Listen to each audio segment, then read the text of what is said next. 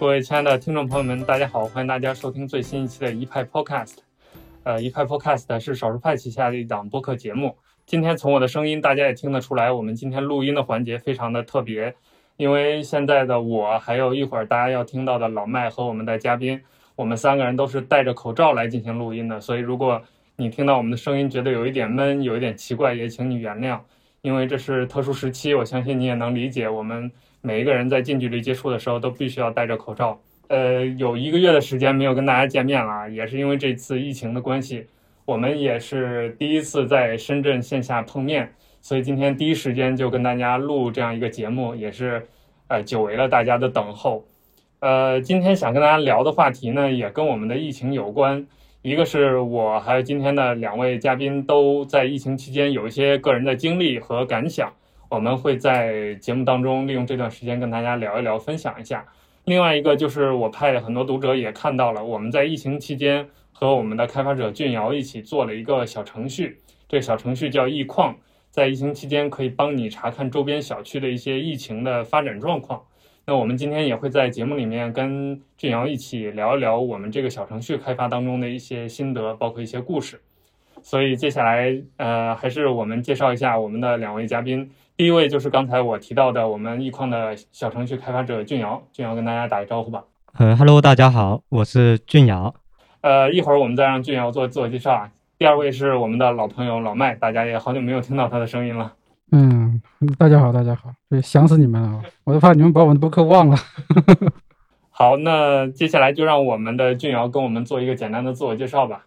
我叫俊尧，也是这个易矿这一次的这个小程序的开发者。我本身的这个工作也是开发者的一个身份，也就是做软件开发这个行业的。那也是一名这个多次创业的一个连续创业者吧。其实。这个易矿，我觉得它的出现是 非常非常的偶然。当初的时候，其实并没有说想针对这个疫情去做任何和疫情相关的这个事情。我本身是因为有老婆和孩子，就是在月子中心里面在坐月子，那我就作为一个陪伴者的这个身份，在这个月子中心里面就是进行陪伴。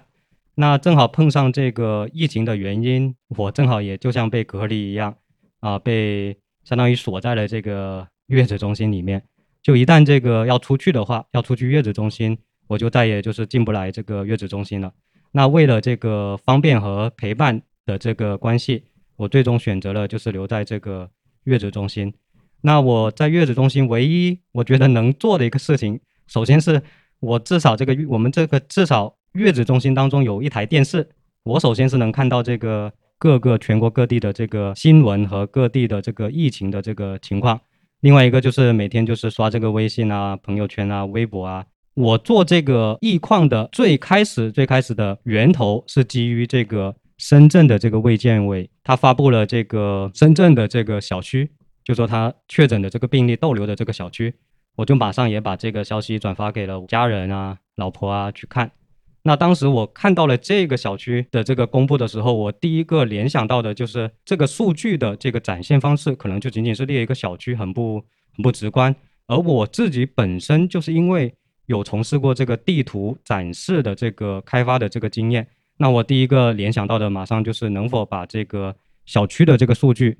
给它转换成以地图的形式，并且让每个人能定位。然后去发现自己身边的这个逗留的这个确诊病例逗留的这个地方，当时就是有这个一开始的这个想法的时候，也是和老婆进行了一个沟通，那她也是觉得这个东西挺有意义的，也非常的这个赞同。当时一想，那说干就干，为了这这个准备这个易矿，我当时的时候还专门去申请了这个小程序。使用了非常非常多的这个名称，但是大部分的都是就是没有通过，就是因为你这个如果说是以比如类似疫情动态或者这种通用语的情况，小程序是一般情况下是没办法给你审核通过这个名称的。那当时是实在是迫于这个无奈，我当时就想了，那既然是疫情动态或者疫情的情况，我当时就算了，我就。直接说那就叫易矿吧，本来叫疫情，那我就想那就算了叫易矿吧。结果这个名字想不到的是，这个名字后来才发现，哎，还是起得很不错的。因为后来我发现，好像大家口头上的以前在这个没有疫情的情况下，没有这个没有这个说法叫疫矿、疫矿啊怎么样的。但是最近才发现，各个媒体或者各个新闻的一些说法都慢慢慢慢的用上了这个疫矿。相反，我感觉上，我感觉像创造了一个词语一样，就让这个疫矿就变成了一个大家的一个通用、通用的针对这个疫情的情况的一个说辞。定下了这个小程序的名称的时候，它是需要以这个个人开发者的身份还是企业开发者的这个身份进行认证的。那因为我对这个小程序的开发是非常非常的熟悉，我知道我做的这个东西到底什么情况下能发布、能审核通过，什么情况下不能通过。所以我在针对这个小程序的时候，我做了两手准备。那第一手准备是我先是以个人的身份去申请了这个小程序，并且以以这个企业的这个身份也提交了一次这个审核。我采用的是这个微信小程序的这个加急的服务，因为每一个小程序它都有一个三次的一年的加急服务。呃，那到了第二天的时候，那基本上就已经审核通过，也就是我们实际上是全国最早。提供了这个逗留小区的一个可视化地图的一个服务的。嗯，俊瑶刚才说了一个很有意思的点啊，就是当时其实这个小程序的来源有很重要的一个原因是，你等于也是被被迫隔离在这个月子中心，哪儿也出不去，加上你关注到了这个疫情，两者相结合，于是有了这个小程序的诞生。呃，所以我在生活上我有一我有一点关心的啊，就是。你在月子中心，刚好你是在疫情期间，等于说这个夫人生孩子，所以在这整个的过程当中，你在生活上感觉有没有遇到一些困难，或者说有没有得到一些帮助？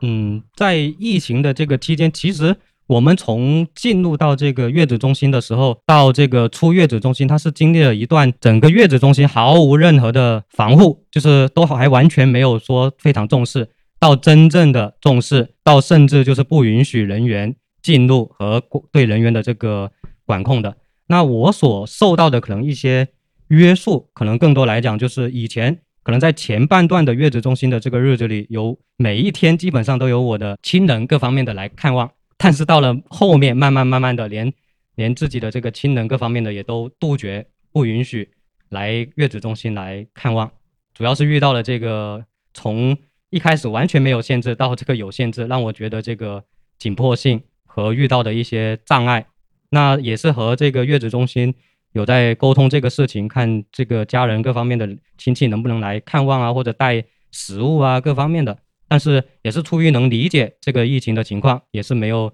过多的去说这个非常在意这些实际不能看，因为从疫情的角度，我觉得月子中心这一块也是做得非常好的。但是我我不会认为这个方面是给我造成困难或者。遇到的问题，那你在这个过程当中，像吃饭呀，你有没有感受到，比如供应啊，或者是各方面有紧张的这种情况？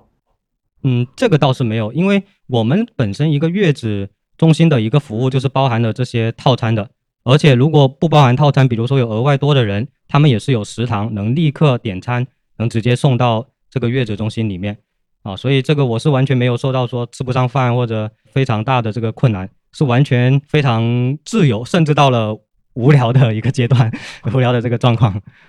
嗯，老麦这这个春节期间也出去差点玩了一趟，跟我们讲讲你的故事吧。也算玩了半趟吧，也也也也不能说没出去。本来都计划好的，包括租的车，还有这个酒店，都已经是在这个春节前都已经订好了，所以呢就不甘心嘛，对吧？这。这这，尤其是家里的两个小孩子，也是觉得，哎呀，好开心！这个要带着出去玩几天，又又又又要爬山，要泡温泉的，所以看着他们两个也可怜，对吧？因为我们当时是在三十三十的时候，其实我觉得没有那么紧，所以这个就跟那个俊瑶的时间就对得上嘛。因为俊瑶是到一月底才开始封闭的嘛，我们其实出门的时候，我们是在大年初一出门的，所以没有感觉到说特别的严重。然后我开车呢，先是从深圳开到从化。呃，在从化的一个温泉酒店里边就办这个入住，这个时候呢，就就感觉有一点不是很正常了，因为那边就口罩啊什么这些都已经准备的很好，当时已经开始拒绝湖北籍的入住了，还好我们家都都都都都没有湖北籍的，所以住就算顺利住进去了。然后旁边有一个湖北籍的就就被拒绝了，但后来好像也通过一些什么方式协商，可能是证明他没有去回湖北什么的，好像也办了。但当时已经就就就就有点紧张，但是那个旁边的餐馆都还是开业的，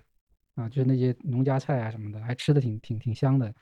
呃，现在还记得那个烤鸡的那个味道，真的还挺不错的。然后，呃，正常的吃饭，然后泡温泉。泡温泉呢，唯一的这个好处就是没人，基本上一个人一个一个池的感觉，就是不会有这个交叉了。就我们一家人享受一个一个温泉池。原计划第二天还是继续往那个丹霞山开嘛，但是我就打电话给酒店那边，就是丹霞山山脚下的酒店，他说丹霞山已经封闭了，建议你退退掉啊。然后呢，我又问了携程，携程说没有。因为我票是在携程上买的，但第二天早上的时候就收到短信了，就是说丹霞山景区封闭，那我就没必要去了嘛，我去干嘛呢？对不对？然后就继续在酒店待到上午，把酒把那个丹霞山那边的行程全部退掉了。我也不甘心啊，我说那还有个清远嘛，对不对？还有一个 原来计划的，我原来计划是走一个那个倒倒 V 字形的这样的一个模式开回来。我说那我就直接横着去清远吧，先看看清远那边啥情况。这时候在清远进城的时候就已经开始在高速公路路口开始已经测体温了，就是感觉这个形势越来越紧张。然后我是想呢，就是第二天去那个清远大峡谷那个景区去玩一下，也也不枉不虚此行嘛。结果我就给那个景点打个电话，他说我们到今天下午结束，明天就关闭了，所以你还有一个小时时间过来看一下。我就疯了一样的开车。赶紧跑过去，然后赶在他那个相当于就是关门之前进去了，所以总算把那个清远大峡谷的那个景点就算是逛到了。因为它它主要是有几个那个玻璃桥、玻璃栈道嘛，就是比较比较比较那个过瘾的，那把它走了。然后它还挺冷的，但人也不多。嗯，当天晚上吃饭其实就不太好找地方了，因为那个时候它周边的那些农家菜已经关门了。然后就到了那个万达广场里边的有个火锅店，也就只剩下一两个人在那服务。反正就是说你。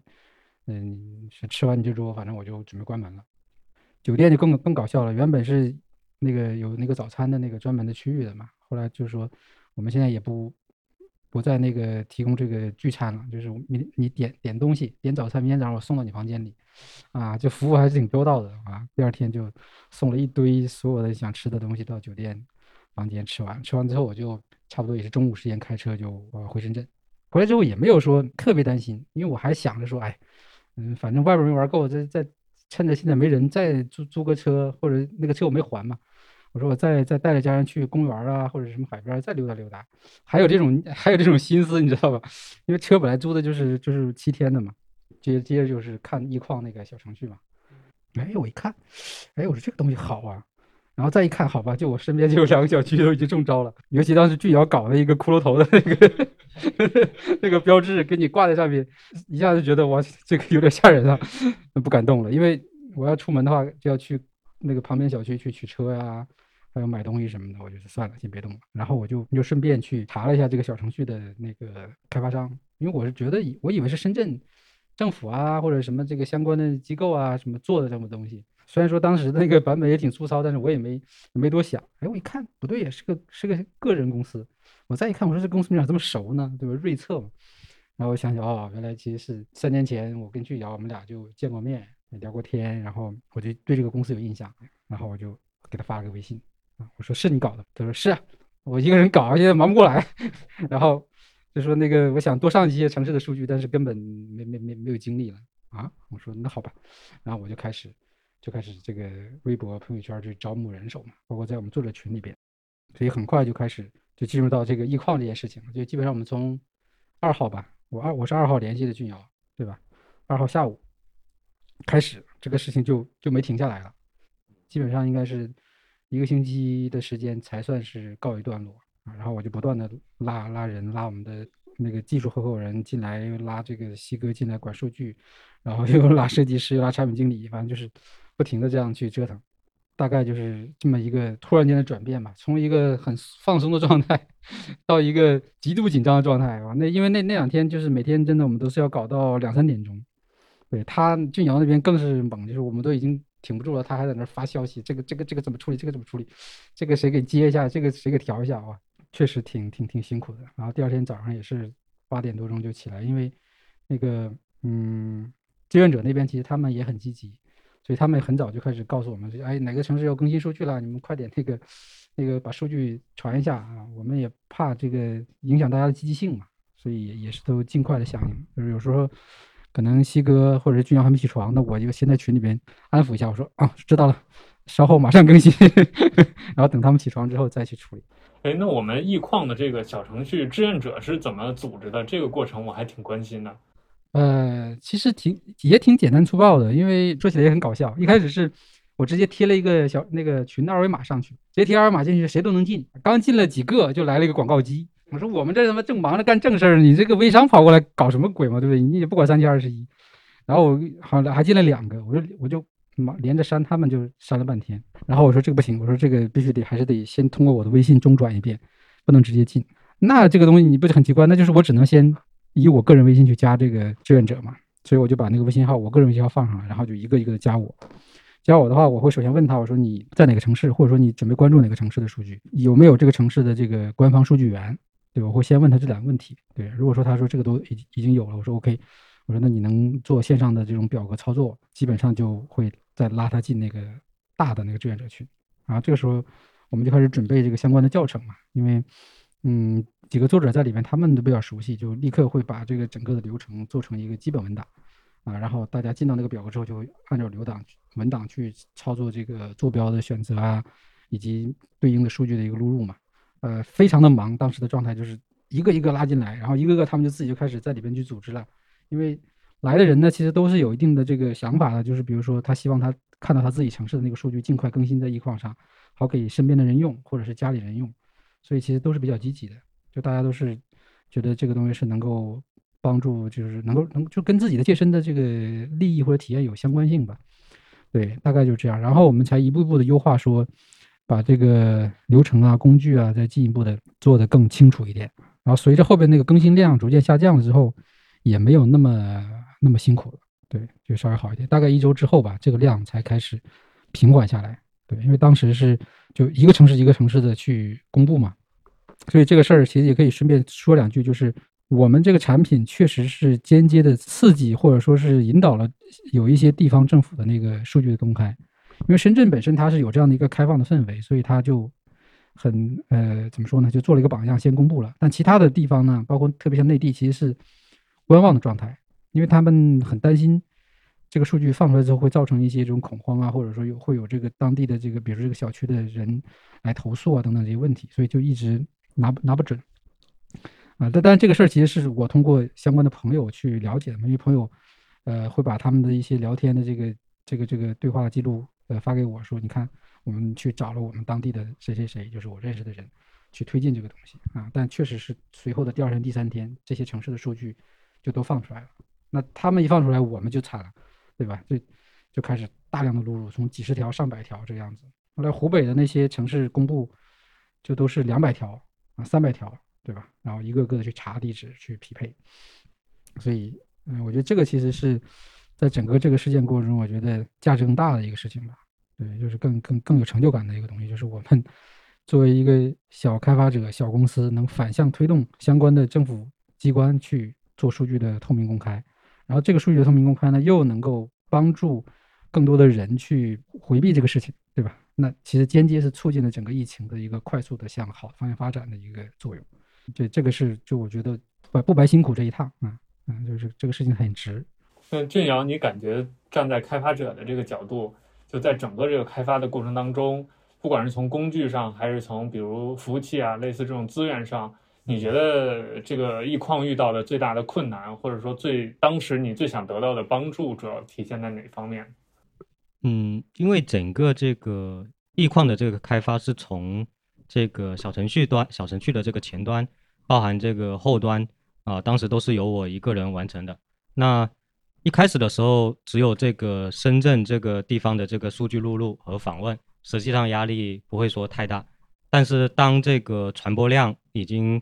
呃，到了这个全国的情况，那这个时候我所受到的这个两个压力，一方面是这个服务器，那这个一下子可能就是一一大群这个访问进来，那基本上整个小程序都没法访问了，这个是第一个最大的这个压力，就是服务器压力。第二个就是数据这个压力，就是非常非常多的这个人，或者说这个想要上各个地区的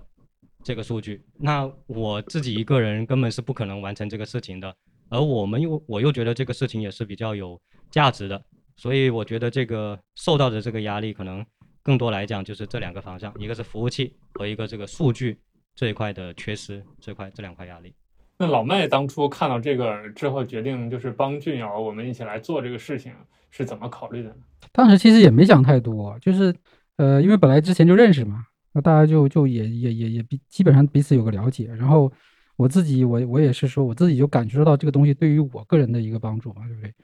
那我看了他之后，我都老实了，我也不出去了。那我我家里人我也让他们老实了。那我觉得这个东西就从这这个点上来说，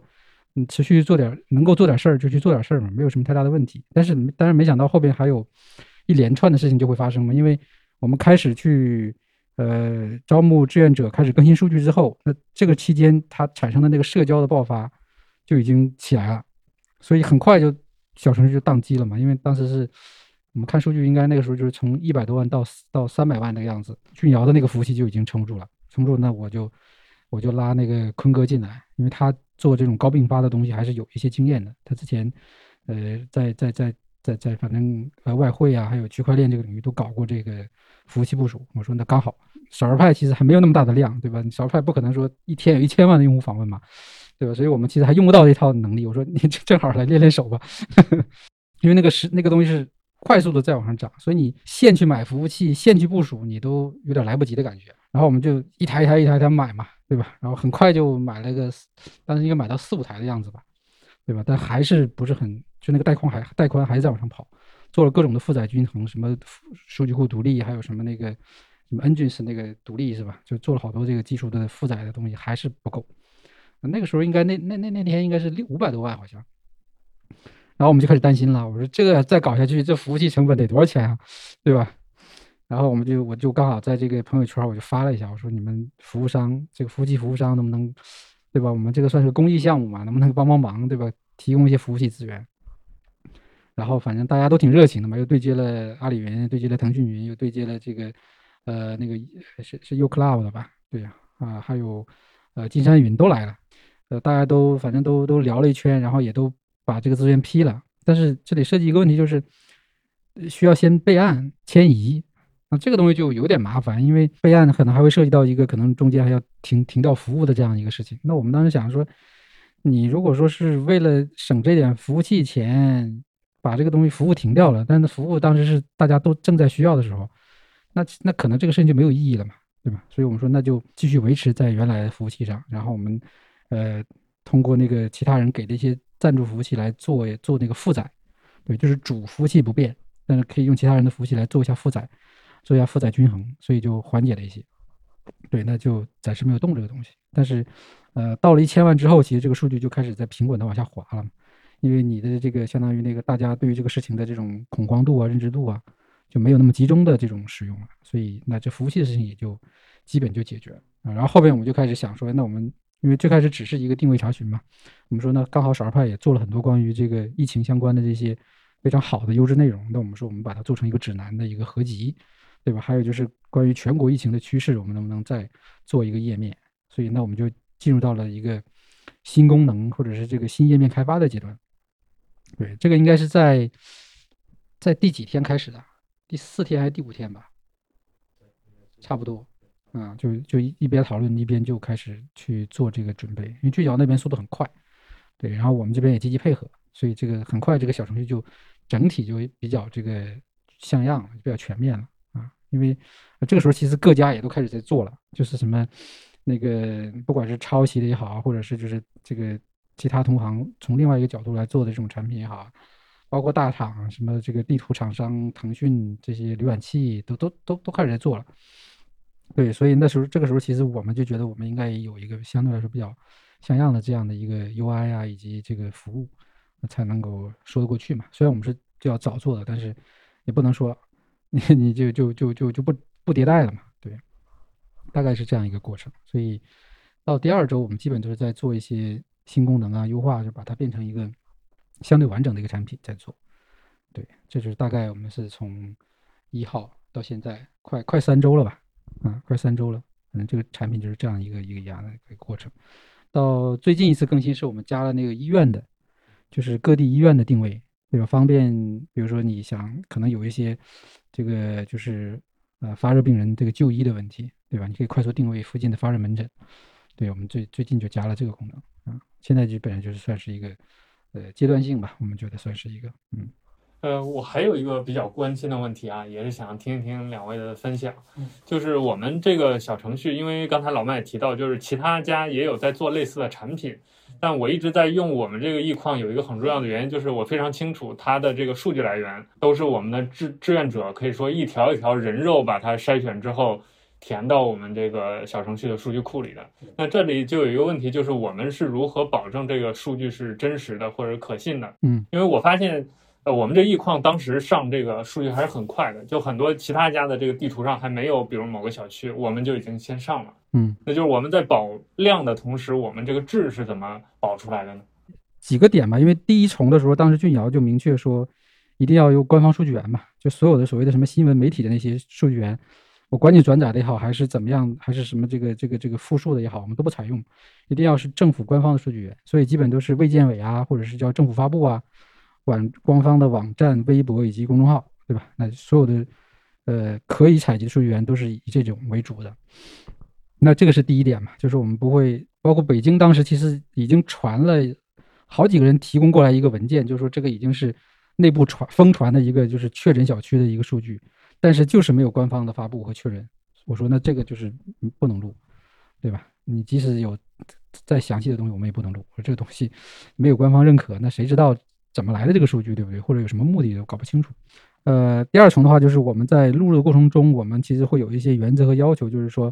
呃，第一，尽量让这个熟悉当地的那个志愿者去处理这个地址，因为他大概会有一个一个个概念，就是说啊，这个地方大概在什么什么地方。然后我们是因为是用这个地址来搜索坐标嘛，所以其实很多时候需要有一个人工判断在里边的，因为那个地址呢可能不全，或者是有重复。比如说某某小区，可能它它在这个这个城市里面有两个。对吧？你一搜可能就搜到另外一个去了。那这个时候其实需要有个人工的一个判断在里边。我们也会要求志愿者去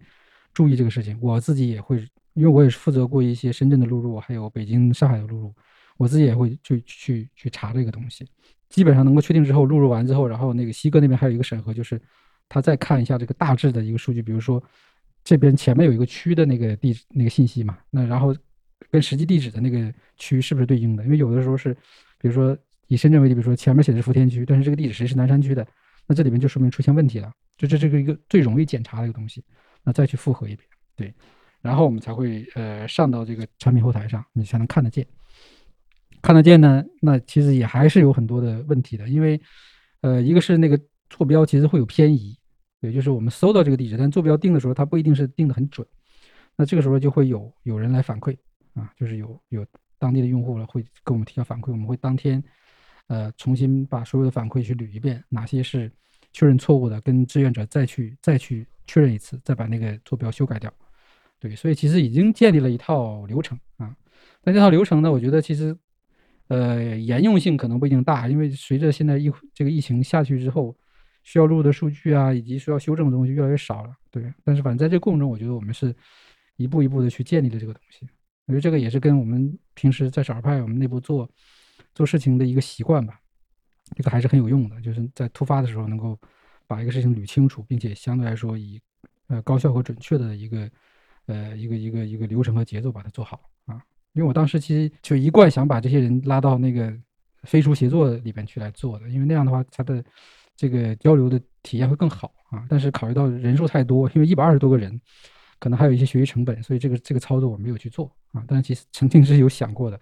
啊，甚至可以。呃，常见的去做这个事情啊，那目前还没有操作这个东西。嗯，老麦其实讲的很全了，但我就大概总结成一句话，就是我是感觉我们为了解决这个问题，是我们是做了一些规范，或者说比较有清晰的这个思路，呃，一整套的这个相当于是一个作战计划，一直在只呃不断的优化和改善。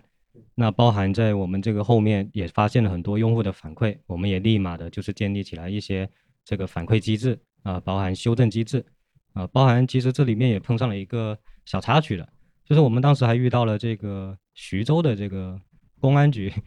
直接都打电话到我手机上来，就当时也是第一次遇到这种事情嘛，挺紧张的。那个没从来没有被公安局找上门，是直接马上就打电话过来，并且告诉我说，你如果不信我是公安局，你可以打电话到你们这个深圳当地的公安局去查询一下，那当时特别紧张。那我们针对这个事情也是立刻的这个赶紧去排查，呃，反馈出来的这个问题，并且建立这个立刻修正，对，立立刻修正和反馈的这个机制，把这些问题都立刻妥善的这个处理好。对这个事情确实是存在一定的敏感性的，存在一定敏感性。但是呢，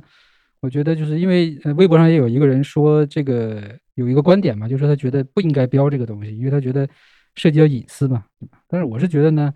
首先这个数据没有跟人关联在一块儿，它其实是一个就是纯粹的一个地址数据。那那这个，而且我的目的本身是希望你就是呃注意回避，对吧？而不是说去恐慌或者怎么样。所以我们也在小程序里边也明确去说明了这个这个这个东西，也做了公示。然后就是，然后错误呢？这个错误其实是一种不可避免的情况。这里边有好多个环节会出问题，包括政府发布这个数据信息的时候都会有错，它的那个小区地址它都会写错啊，然后他也会去订正。还有一些是根本就就你怎么在地图上找找找，怎么找也找不到的。还有一个我记得是。人家发来反馈说，哎，这个地方其实已经拆迁了。你现在地图上定这个地方已经不是那个那个地方了，那个地方现在要往下偏偏多少米，一公里或者多少，就反正各种的这种这种奇怪的事情问题都会出来，对吧？但是我觉得怎么讲，就是叫什么瑕不掩瑜吧，因为你你你整体上这件事情的价值，对吧？我觉得还是足够的足够的好，足够的大。那至于这里边出现的一些细节问题，那其实就是我们要去承担的一些风险，对吧？因为我们当时也也担心会不会。有政府的有关部门出来说：“哎，你们不能做这个事情哦，你们这个这个涉及到什么相关行政的问题，也也也有点这个，也有一点担心的。对，所以当时说了徐州的那个事儿之后嘛，第二天，呃，俊瑶睡着了，睡到中午，然后我们大概十点多钟我就找不到他。对我在微信上还有在其他的通讯方怎么找着我说我有，我说完了，会不会 被带走了？对，然后最后。给他打了个手机，他说：“哎呀，我刚睡醒。”哦，我说：“行了，行了，是 你再接着睡吧，没事儿。”对，所以这个我觉得就是你做一件事情，尤其是涉及到这个相当于比较公众、比较民生的事情，确实要考虑背后的一些、一些、一些潜在的一些问题吧，对吧？但是因为当时其实其他的各大平台也在同步做嘛，包括腾讯也出了一个网页版的，对吧？然后我们的同行也 iPhone 那边也出了一个一个同类的。对吧？只不过大家的数据源可能采用的方式都不太一样，嗯，但是我觉得就是初衷都是好的，没有人说要以此作为一个什么什么什么恶意或者怎么样，我觉得这就就 OK 嘛。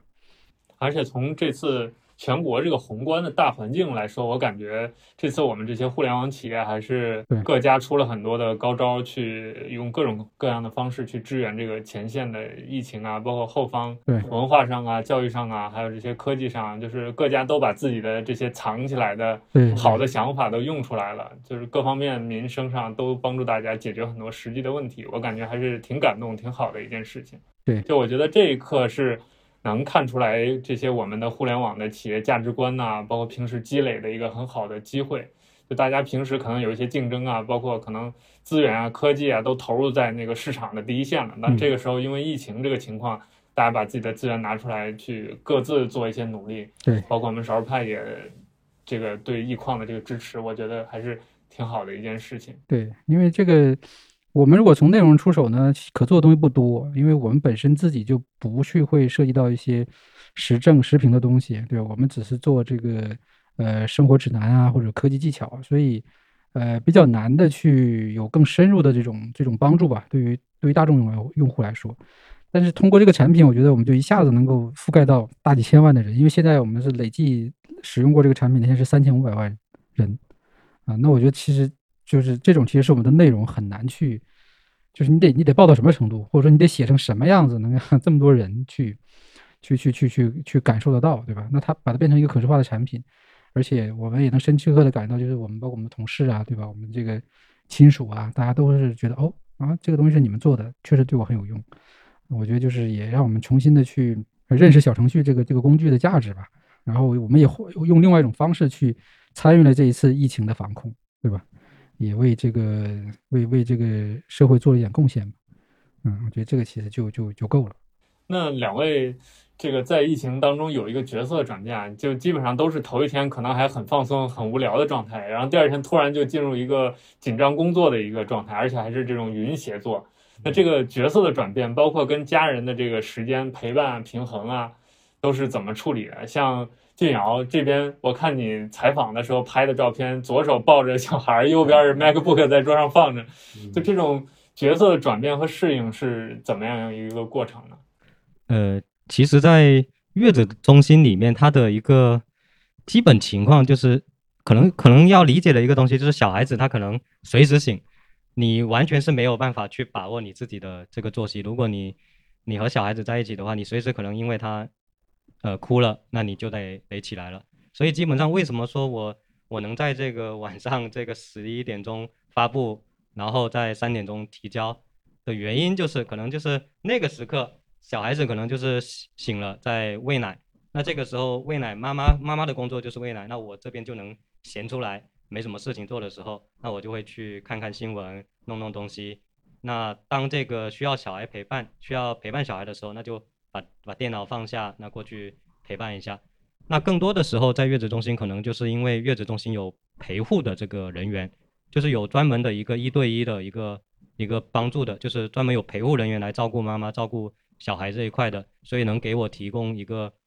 一个很大的便利，就我不需要说亲自去去给小孩子洗澡，只是说有时候要学习如何洗澡，如何给小孩洗澡，对，那就会稍微有一次的演示，会去实际的操作。那更多情况下就是这个陪护人的这个人员会帮我们去去洗、去操作或者去教我们。那回到家里，可能更多来讲就是家里本身就是有家人啊。这些都能帮忙照顾，那这个时间就可能会更好调节一点。随时都是一直都在家，那都是陪护，都是那或者没空的时候，那就他们会带一带，抱一抱，这个还是比较轻松的。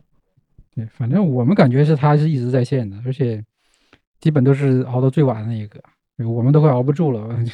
实在是熬不住了。对，因为呃最开始那几天其实是会跟着那个数据兴奋的，因为那个数据实在是太。太恐怖了，就是，对吧？你你你动不动那个整个的那个那个下边那个叫呃访问次数，因为一个是人嘛，人是三千五百万嘛，访问次数就动不动就是两千万、三千万这个样子。然后到了第第五天、第六天，我发了过那个图嘛，就是总的那个访问次数已经破一个亿了。你会会被这种数据的这种高速增长。像给你打了一个那个兴奋剂一样，对吧？就觉得就可以一直去撑，对吧？所以开始那几天我们都都熬得比较晚，是吧？对，就大概是这样的。然后家里人倒还好吧，因为我我也是有有有那个父母管着小孩，然后那个呃老婆也在家，那时候也那时候还没开始远程工作嘛。因为他们传统行业本来就会比我们晚，我们是三号其实就开始远程开始恢复文章的更新嘛，早报这些。但是他作为传统行业，他们其实一直到十号，呃，才开始就是要求你可能需要远程做一些工作了，就不能再不能再什么都不干了。在这个最忙那段时间，其实我也不需要管什么啊，反正就是有时候小孩会跑过来调下皮呀，给你弄一下，我就不搭理他，然后就赶紧撵走。呵 呵对，就是就是这样，就是还刚刚好吧，在这个时间时间点上，如果是正好是上班时间的话，按平时那种比较规律的作息。可能也也也也也挺难做的，也挺难做到的。嗯，这个就是好在就是说没有一个 时间的一个观念，你你就愿意搞到什么时候就搞到什么时候，也刚刚好，一切的节点都刚刚好。所以这一次刚好我们最近也发了很多远程工作相关的讨论和文章。这次远程工作在我们整个这个疫情期间也是发挥了很大的作用。对对，因为我是觉得我们这边其实没有太明显的这种不适应或者怎么样，因为之前已经有一半同事是远程。那现在只不过变成全远程而已嘛，然后只是说整体的一些这个节奏上，可能就是有一些比较说需要要见面聊的一些规划性的东西啊，或者是比较一些重要决定这些东西，那这肯定是要有一定的延迟了。但日常工作我觉得基本都是一样的，就没有什么大的问题。确实，我觉得我们这套的前面的一个储备和积累，在这个时候是发挥了一个很好的作用。包括我自己感觉，就是周围人就一说要远程，都慌的不行。我就感觉这都不是个事儿。对 对对对，不是个事儿，真的不是个事儿。对，那就刚好就说到我们最近这个已经开始复工了。就像我们今天能录成节目，也是我们终于找了个机会能够 溜到我们办公室来，大家相互碰个面。对，那慢慢的，其实包括深圳今天车上就是街上已经开始堵车了，就大家慢慢的要回到办公室了。那。呃，我们的疫情也整体上得到控制，像很多省市这几天的新增病例已经是零了，是一个很好的一个状态。那接下来就是我们易矿这个小程序，它作为一个，呃，可以说特殊时期诞生的一个特殊的产品，接下来会有哪些规划呢？我们是就此就比如说我们疫情结束之后，我们就不用它了，就彻底抛弃了，还是说我们会有一些转型上的规划，做一些别的内容或者别的做一个日常的工具来转变呢？其实，在这块的时候，也是这段期间想的比较多的，或者说大家可能比较关注的一个点，嗯，比较关注的一个点。那我自己这方面的一个一个想法是，疫情并不是说永远就是都有。那你这个疫疫矿，首先它的名字上，它首先带着一个“易”字，后面在这个使用的时候，假设在没有疫情的情况下，它其实作用是非常非常有限的。我这边其实有在规划。我直接就说一个我的想法吧，就比如说我们可以把一个大的规划方向，比如说我们可以给它叫做一个医矿，那医生的医就叫医矿，那医矿仅仅说是属于这个医矿下的一个板块，那后面我们可以做的一个东西，比如说类似嗯肿瘤类的啊，或者各方面医疗相关的呀，或者一些医疗咨询啊相关的各方面的情况，就能汇总到整个这个医矿这个大的这个框架下去。但是这仅仅也只是一个初步的一个概念性的一个想法，就还没有真正能说具体确定下来，到底要往后怎么去规划，这个倒还没有真的去细想。对我这边，我是觉得，就是因为小程序之前一直就炒得很热嘛，然后但是我们一直没没感受到小程序的这个到底在哪一个点位上是能够看得到比较明显的它的一些价值或者优势嘛，对吧？更多就我之前用小程序，基本就是。麦当劳点餐，对吧？还有当时那个摩拜单单车，我不愿意装 APP 嘛。就这些工具，确实它的频频度确实挺高的。但是其他的方面，我就没有没有感知。包括之前资本炒得很热的，又说什么游戏有多少多少的这个日活啊，包括也有很也有很多人在做内容嘛。我们自己也尝试做了两个内容的小程序，一个免费，一个付费的。但其实整个的效果也不好。但是我觉得通过这一次呢，我们是确实看到了小程序的一些呃，在这个叫怎么说呢？大众工具领域的一些价值点，然后再刚好赶上这样的一个特殊时间节点，那他也做了他应有的贡献，对吧？那我们想是说，反正我们创计划这个事儿本来就一直在这儿的，对吧？之前只不过是都以这个。开发 iOS 开发者啊，或者安卓开发者啊，以及 Mac 开发者为主。那是不是在小程序这一块，我觉得通过这个事情，我们可不可以找到一个呃新的契机吧，或者新的点？那可以把一些以前我们想过的一些这种呃刚需的一些小服务啊什么的，就我们可以通过小程序来试着去做出来，不再依赖于这个呃 App 这个东西。因为 APP 毕竟它的那个安装门槛啊什么的还是挺高的。然后那也包括有可能我们也可能把这个东西做成一个商业的闭环嘛，因为。我们去年在商业化这一块也做了很多的尝试，也有很多成型的业务。那是不是可以通过小程序更好的去放量啊，或者是去产生更大的价值，服务我们的内容覆盖不到那些用户，对吧？我觉得这个其实是挺有趣的一件事儿，也是值得去再再进一步去研究的一个东西。那到了我们今天节目的最后啊，我想我们做一个特别的结尾，就是我们整个这次疫情期间。呃，我们这在座的几位可以说是伴随着这个易矿的开发呀，包括它的使用传播一起走过来的。那就是在这个当中，我们有没有遇到一些呃值得我们去说一声谢谢的这些人？就比如说给我们提供过帮助的，不管是赞助商也好，还是我们身边的家人朋友，包括我们同事，啊，我们利用这个机会把这些人提出来，然后我们给他们一些感谢。嗯嗯，我觉得这是一个我们特殊时期吧，今天这样一期特别的节目，戴着口罩的节目，我们这样一个结尾的方式。嗯，那还是俊瑶先来吧。嗯，首先肯定是这个事情是家里人的这个支持是很大的，不然这个事情开展起来也是也是不容易。那家里人各方面，包含这个老人、小孩、老婆各方面的这块支持，肯定是非常大的。啊，所以这个肯定也是非常感谢他们对这个事情或者做这这件事价值的认可，啊，这个是第一个我要感谢的。那第二个肯定是这个志愿者，这个志愿者的这个努力，我觉得是是把我这个数据这一块，把这个产品这个数据，把这个产品能做到这么大的访问量的最大的一个关键啊，其实是完全离不开他们的，所以我也是非常感谢他们，而且他们也是用自己的这个时间，甚至。有非常非常多的这个志愿者，就是也是陪伴着我们，就是到了非常晚，或者就甚至是从一开始直到今天，也一直陪伴着我们，一直在处理这个数据，所以非常的也是感谢他们。志愿者这块也是无偿的嘛，因为我目前还没有说给到人家除了我在群里边发点红包，发发我们的那个小块红包封面之外，还没有给大家什么实质性的这个这个这个这个所谓的回馈嘛？对大家，但还是还是能够保持这样的一个一个状态。但确实确实聊着聊着，发现有很多也是很很熟的，很很早之前的一些这个粉丝和用户，所以我觉得这一点其实还是挺挺挺感动的。然后我们反正也有计划，包括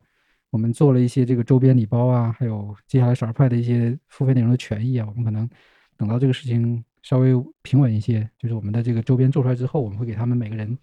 呃寄一份，也算是对这件事情的一个纪念吧。啊，因为这个数据估计后续也不会说还有太多的需求了，大家也就是都回到正正常的一个工作状态了。对，然后我这边的话，因为中间其实还有很多找过来这个合作呀、帮助的一些呃厂商吧，或者说这个这个这个这个呃赞助商，那其实我觉得可以，我这边 统一感谢一下，对吧？我现在当时有联系的还是蛮多的，尤其是一些大厂，包括这个 OPPO 啊、vivo 啊，然后平安呐、招商啊。啊，三六零都有跟我们呃拉群接洽，对，然后包括可能怎么样来支持，或者说有怎么样更好的方式把这个东西，呃呃服务给更多的用户，对，然后也包括呃那个支付宝、腾讯云，对，还有金山云、呃 uCloud 等等都给了服务器的支持，还有联通，联通现在也还在用他们的两台那个服务器在做负载，对，所以其实还还还还真的动员了蛮多的社会资源的，虽然说最后。真正我们用得到的并不多啊，然后对，现在目前还有一个，呃，实实在在的这个这个服务器的这个费用的赞助商是高清音频播放器的一个厂家厂商，叫爱巴索的一个品牌，深圳的啊，也是就是非常这个主动的找到我们，然后就是明确也没有什么太多的要求，就是想支持一下，对，那这个也是要要要要感谢的。然后同时，这个事情呃慢慢起来之后呢，包括最早的雷锋网给我们提供了一些传播支持。然后报道后边像那个好几个媒体现在都在采写这个这个这个事情的内容吧，反正还有一些没发布的，反正我觉得我们都都统一的感谢一下吧，因为至少在这个事情上大家都其实给到了足够的关注度和这个这个这个力所能及的一些帮助吧。那我们也是希望说，就像我们最早公众号发那篇文章的标题一样，是吧？我们做了这个东西，但我们希望你明天就不用它了，早点回归到一个正常的生活状态，去做我们更多我们想做的一些新的事情吧。对吧？因为好像，嗯，还有很多的公司或者个人可能都在一个更艰难的状态中，还在挣扎的，就是？我们可能算是呃比较比较好的，就能做点事情，然后也还能够保持一个呃正常的经营状态。我们也希望就是大家能够在这样的这个疫情过后吧，能够在在更多在这个层面上，生活工作上能够恢复。就这这这次疫情，反正是给了。说说是叫暂停键嘛，其实暂停下来，其实也是给大家一个思考的一个一个时间啊，想一想过去做的事情，或者说你跟家人的在一起的一些时间怎么样的东西，都可以好好的去复盘一下。嗯，